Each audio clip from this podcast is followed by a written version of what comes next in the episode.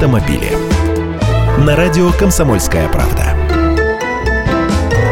Здравствуйте! В скором времени нам расскажут, насколько увеличится стоимость полиса ОСАГО для тех водителей, кто часто получает штрафы. Страховщикам эта идея нравится. Они говорят, что это логично. Если водитель часто нарушает, значит, создает потенциальную угрозу аварии, то есть страхового случая. Выплаты делать приходится из-за нарушителей, так почему бы не брать с них больше? Анализ страховщиков показал, что риск устроить ДТП становится выше у водителей, которых штрафуют пять раз в год и чаще. Таких набирается примерно пять процентов, то есть каждый двадцатый.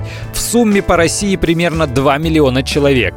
Коэффициент к полису для нарушителей будет прогрессирующим. Для совершивших от пяти до девяти нарушений он будет на уровне один целых восемьдесят шесть сотых. За десять-четырнадцать нарушений – два, за пятнадцать-девятнадцать нарушений – два с четвертью. Получающим более тридцать пять штрафов в год продадут полис ОСАГО втрое дороже. Пока это только предложение, Центробанку еще предстоит согласовать и утвердить эти коэффициенты. Самое смешное, что есть и другое предложение – ввести дополнительные наказания для тех, кто часто нарушает.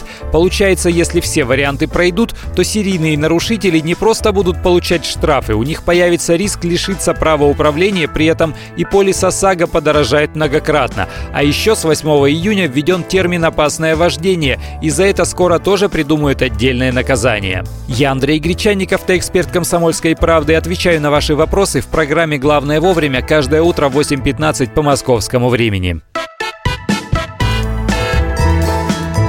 Автомобили.